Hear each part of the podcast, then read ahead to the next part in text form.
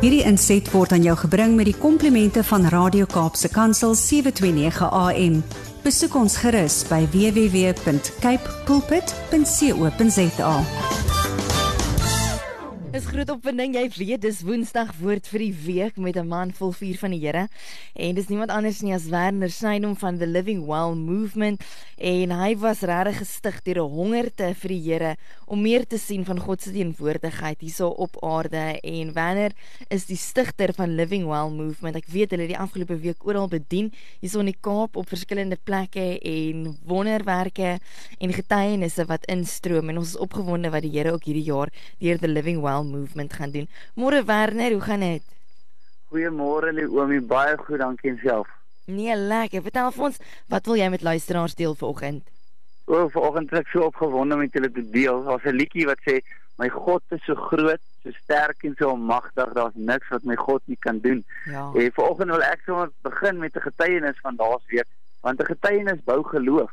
En ons het sommer maar net laasweek in die Kaap getoer en ons het Vrydag aand het ons gesien oor die 200 studente hulle lewe lewens vir Jesus gee. Mm. En ek meen dis die grootste Oh, wonderwerk.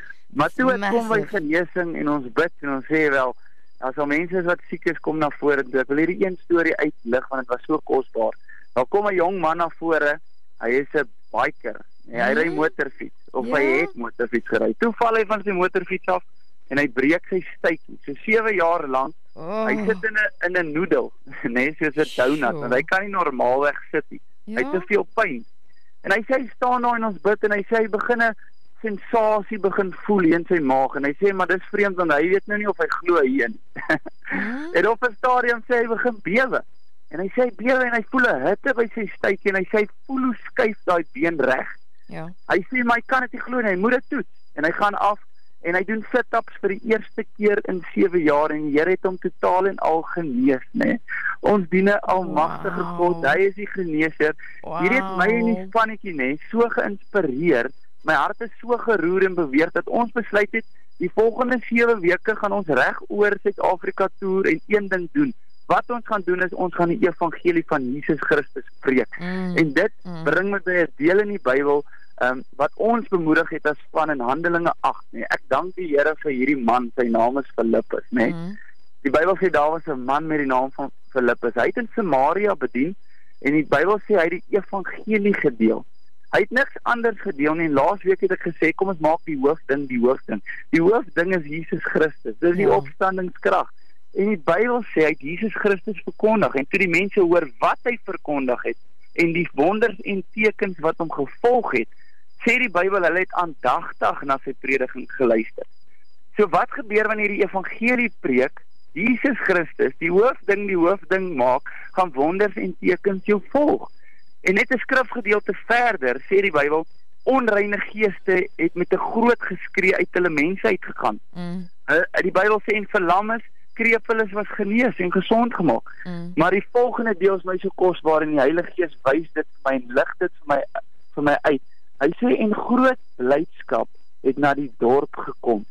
En ek wil ons bemoedig om te sê wanneer ons Jesus Christus preek, die evangelie, gaan wonders en tekens volg en mense gaan getrek word na die wonders en tekens want jy maak die hoofding die hoofding dis Jesus Christus. Mm. En mense gaan vrykom nommer 1 Mm. Hulle gaan vrykom. Nommer 2 gaan hulle genees word. En ek hoor die Heilige Gees sê, dis eers wanneer blydskap na die dorp gaan kom. Sure. Wanneer mense vry raak en hulle word gesond. Hulle het 'n uitroep. Dis wat Jesus gedoen het. Mm. En ek wil die, vir ons almal bemoedig, ons is gemaak vir 'n tyd soos hierdie. Leomi, jy en die luisteraars, Mm. ons is gemaak vir 'n tyd soos hierdie. Mm. Handelinge 1:8 sê jy sal krag ontvang wanneer die Heilige Gees oor jou kom.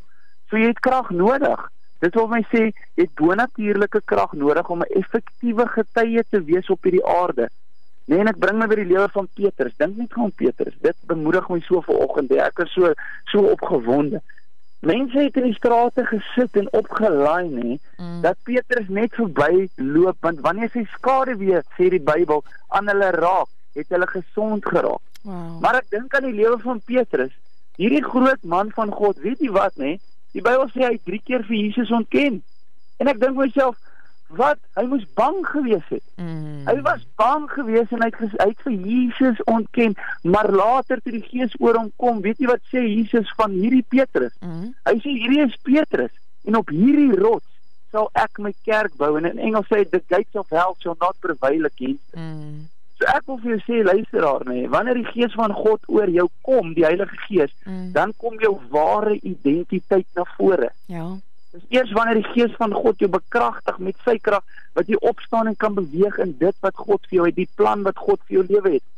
Jy is nie gemaak om neutraal te wees of in te pas of lou warm te wees nie, maar die bonatuurlike almagtige God wil vir jou bekragtig dat jy effektief kan wees op hierdie aarde. En ek dink vanoggend daaraan aan die Heilige Gees. Daar is 'n verskil tussen wanneer jy die Heilige Gees ontvang en wanneer die Heilige Gees oor jou kom met krag. Mm. Onthou die Bybel het Jesus gekom na Johannes die Doper toe. Johannes die Doper het hom gedoop.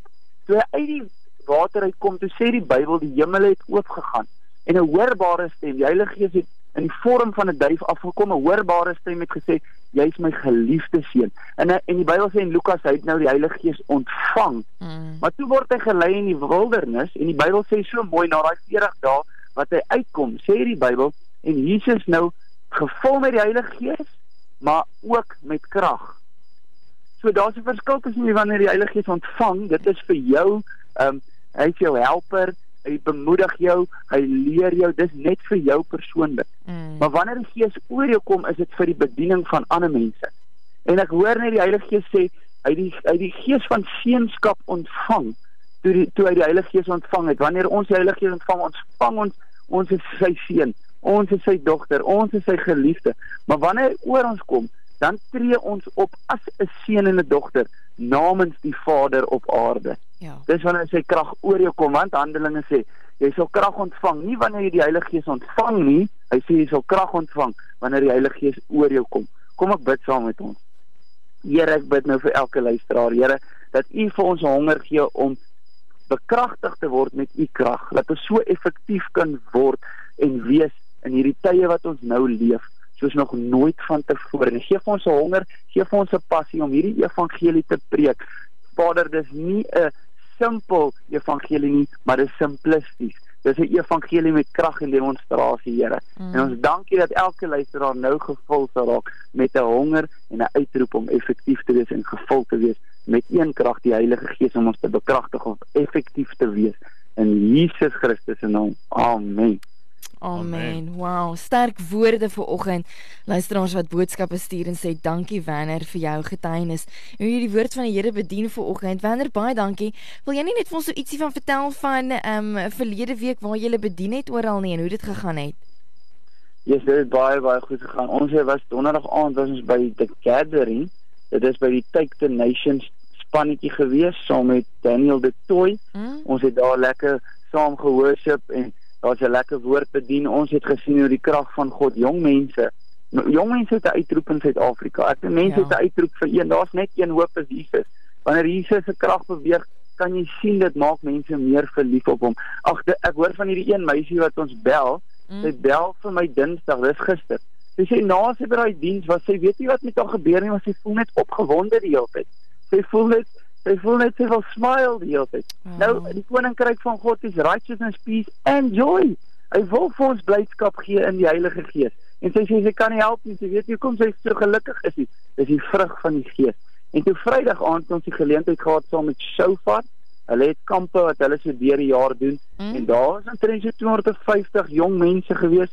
Daar het ons 'n uh, lekker gehoorship en 'n woord bedien en daar het ons gesien hoe mense gesond geraak het, baie genesing plaasgevind op daai kamp en baie mense hulle harte vir die Here gegee. Dit was so amazing. En Saterdag aand ons weer um, 'n um, diens gehad saam met Daniel de Toy Take the Nation span waar ons weer gehoorship het, mense bemoedig het om te hardloop hierdie wedloop met volharding en man het gesien hoe krag van God oor mense kom en dit is so so opwindend om te sien wat die Here in hierdie tyd doen. En ons moet nie toeskouers wees nie, maar ons moet deelnemers wees en ons moet gaan en gewillig wees. Ag, oh, dankie Wanner, dis Wanner van Living Well Movement. Ons gesels weer volgende week met jou. Mooi dag, totsiens. Dankie julle, seën julle. Bye. Hierdie inset was aan jou gebring met die komplimente van Radio Kaapse Kansel 729 AM. Besoek ons gerus by www.cape pulpit.co.za.